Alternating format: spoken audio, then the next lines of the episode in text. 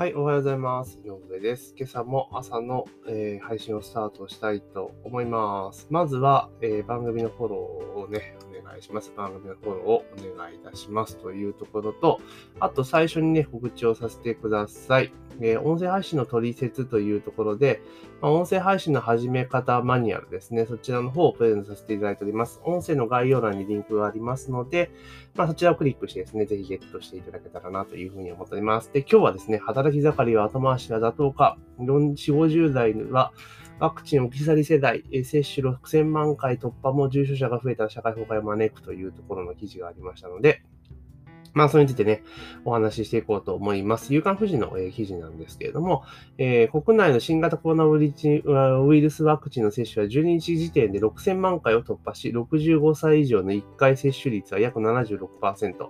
2回接種率は約47%に達した。えー、高齢者の感染や重症化の減少傾向は顕著だが、置き去り感のあるのが働き盛り世代だ。感染第5波で40、50代の重症者が増えつつあるのに、接種が後回しておかしくないかかっていう記事ね。まあ確かにそうだなというところですよね。はい。で、結構ですね、私自身もですね、明日いよいよですね、ワクチンを打ちに行ってくるわけなんですけど、まあ、いかんせん予約が取れないというところなんですね。で、大阪府か、府の接種センターで行くと、えっと、毎週火曜日にね、予約枠が、翌週分の予約枠が開放されるんですよ。なんですけど、やっぱ大体10分ぐらいで埋まる。なかなかネット繋がらないっていう状況であるんですよね。だから、なかなかね、あの、家族分を一気に取るとかも全然できなくて、まあ、毎週一回取るみたいな感じだったんですけれども、まあ、それでなんとか取れてね、明日接種するんですが、確かに、あの、もちろん最初ね、え高齢者が重症化するというすごいリスクがあるぞっていう話で来た中で、まあ、高齢者からって話になったじゃないですか。で、今で、もう2回接種率は47%、半数まで来ているわけですよね。で、ここまで来れば、あの、本当それこそ活動している人たちにワクチン接種を進めないと、これ広がっちゃうわけですよね。例えば、あの、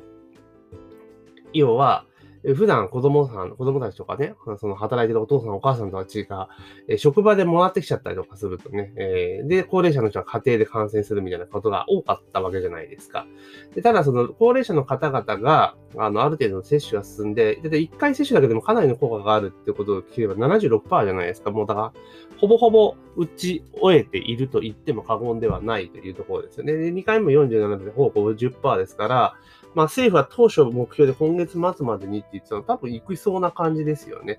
まあ、ただこの記事に書いてある通り、あの、4、50代ですよね。要は生産人口のマックス働き盛りのところが、やっぱ後回しになっているっていうのは、そろそろこれ変えないとまずいのかなというところですね。でもちろんその無症状で、あの、症状もね、感染者としても、まあ、重症化しない若者たちですよね。2、30代っていうところが、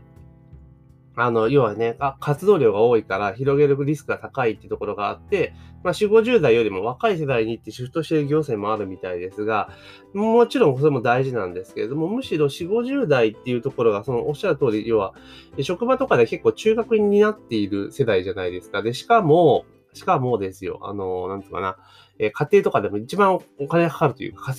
働き盛りな年、年頃ですよね。だここの世代は結構最近感染者が増えていて重症化するっていう話も出ていますから、やっぱそろそろギアチェンジを変えて、4、50代のえー、働き盛り世代。で、結局、その、なんだろう、4、50代も結構増えてるわけですよね。重症化してる人が。まあ、これ重症化してる人が増えていると言っても、まあ、トータルのシェアがね、変わってきてるからっていうのもあると思うんですが、まあ、いかんせんそうなってきているということを考えると、もうそろそろ、あの、なんだろう、もうこう年齢で切るのっていうのはそろそろやめた方がいいんじゃないかなというふうに思います。で、6000万回ってことは、えー、ほぼ、あれじゃないですか、あの、1回、えこれ6000万回突破ってことは、あ、そっか、2回の人を込みで6000万回ってことか。うん。だから、これ、これはに日本人が1億2000万人ぐらいですよね、人口で言ったら。だから、まあ、6000万、あの、ユニークで6000万回超えた、半数超えた時点ぐらいでもうパチッと切り替えちゃっても、まあいいんじゃないかなというふうに思いますよね。でとにかく打ちたい人が打てないっていう状況を早く解消した方がいいですし、で、も、あの、もっともっと行政単位に任せていて、国が全体をコントロールするっていうのは基本的にはもう難しいので、まあ行政にね、やった方がいいのかなと。行政単位に、行政にね、行政じゃなくて地方ね、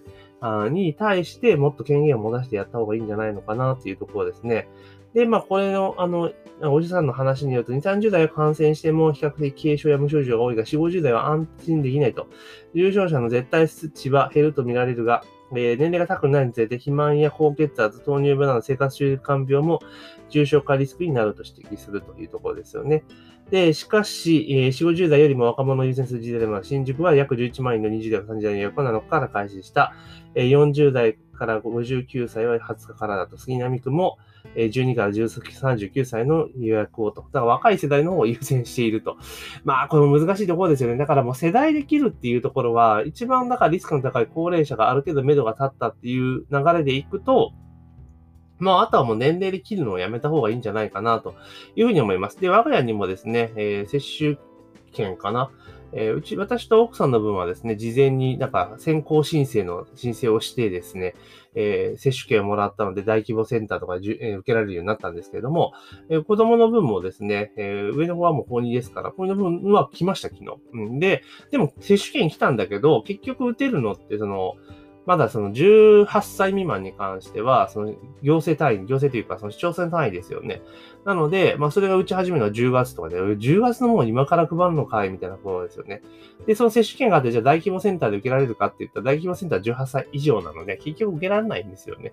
うん、っていうこともあったりするので、もうここはですね、こういった制限っていうのを外して、まあどんどんどんどん、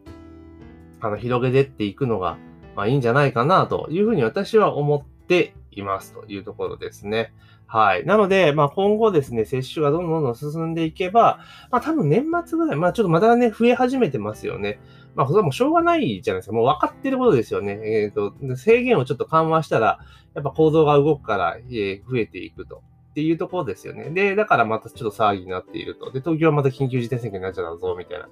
感じではあるんですけれども、もうこうなることは分かっているわけだから、どんどんどん本当ワクチンを加速度的に進めていって、で、あの、もう本当人口の7割、8割ぐらいが接種完了というふうな形に、まあ、していったらいいんじゃないかなというふうに思います。で、あとは、あの、打ちたくない人は本当打たなくても全然いいと思うんですよ。あの、打ちたくない人にこう無理やり打たすって言ったら誰も得しないですよね。あはい。なんでかって打たされたっていうのまた大騒ぎして、で、ちょっとしたことで心象膨大に騒がれてしまうってこともあるし、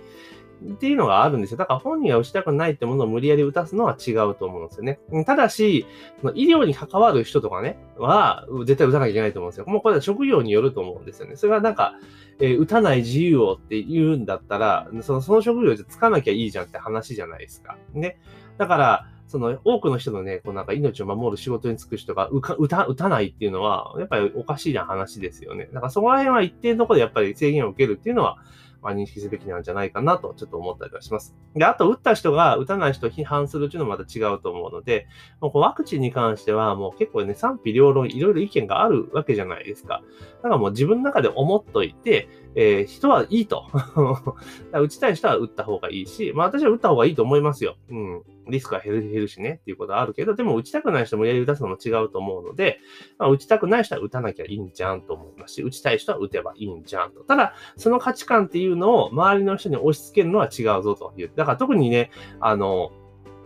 打たない、打ちたくない人とかね、ワクチンはなんか陰謀論とかっていうふうに言ってる人とかは、あの、今思うのは勝手なんですよ。もうどうぞどうぞそう思ってくださいと。信じるのは勝手ですよってなんだけど、それを第三者に押し付けたりとか、例えば、あの、なんだ？保管庫の冷蔵庫のプラグ抜いたりとか、もうそういった目かけることはまずやめた方がいいですよね。まあ、自分は打たないんだけど、他の人の目かけんなやっていうのはやっぱりあると思うので、まあそういったところですね、やっていったらいいのかな。でもとにかくそのだ、反なんなんちゃらっていう人たちって、なんかもう常識が通用しないですよね。もう自分たちの正義だったら何のため、何やってもいい的なテンションがあるあるので、そそっち系の人たちっていうのは、だからもうそういうのね、ちょっとちゃんとしてほしいなと。もう思うのは勝手だし、やるのはいいんだけど、前の人に目かけんなや、というふうにちょっと思ったりします。というところで今日はですね、えー、4、50代働き世代方、働きかり世代が後回しになっているっていうところがね、ちょっと問題視されている記事がありましたので、まあ、それについてね、ワクチンの接種がね、4、50代が遅くなって、後ざりになって、置き去りになってるよっていう記事について、まあ、私の思ったことをお話しさせていただきました。ぜひね、番組登録とフォローを忘れずにお願いします。えー、番組登録等を忘れずにお願いします。というところで、本日の朝の配信は以上とさせていただきます。今日も一日頑張っていきましょう。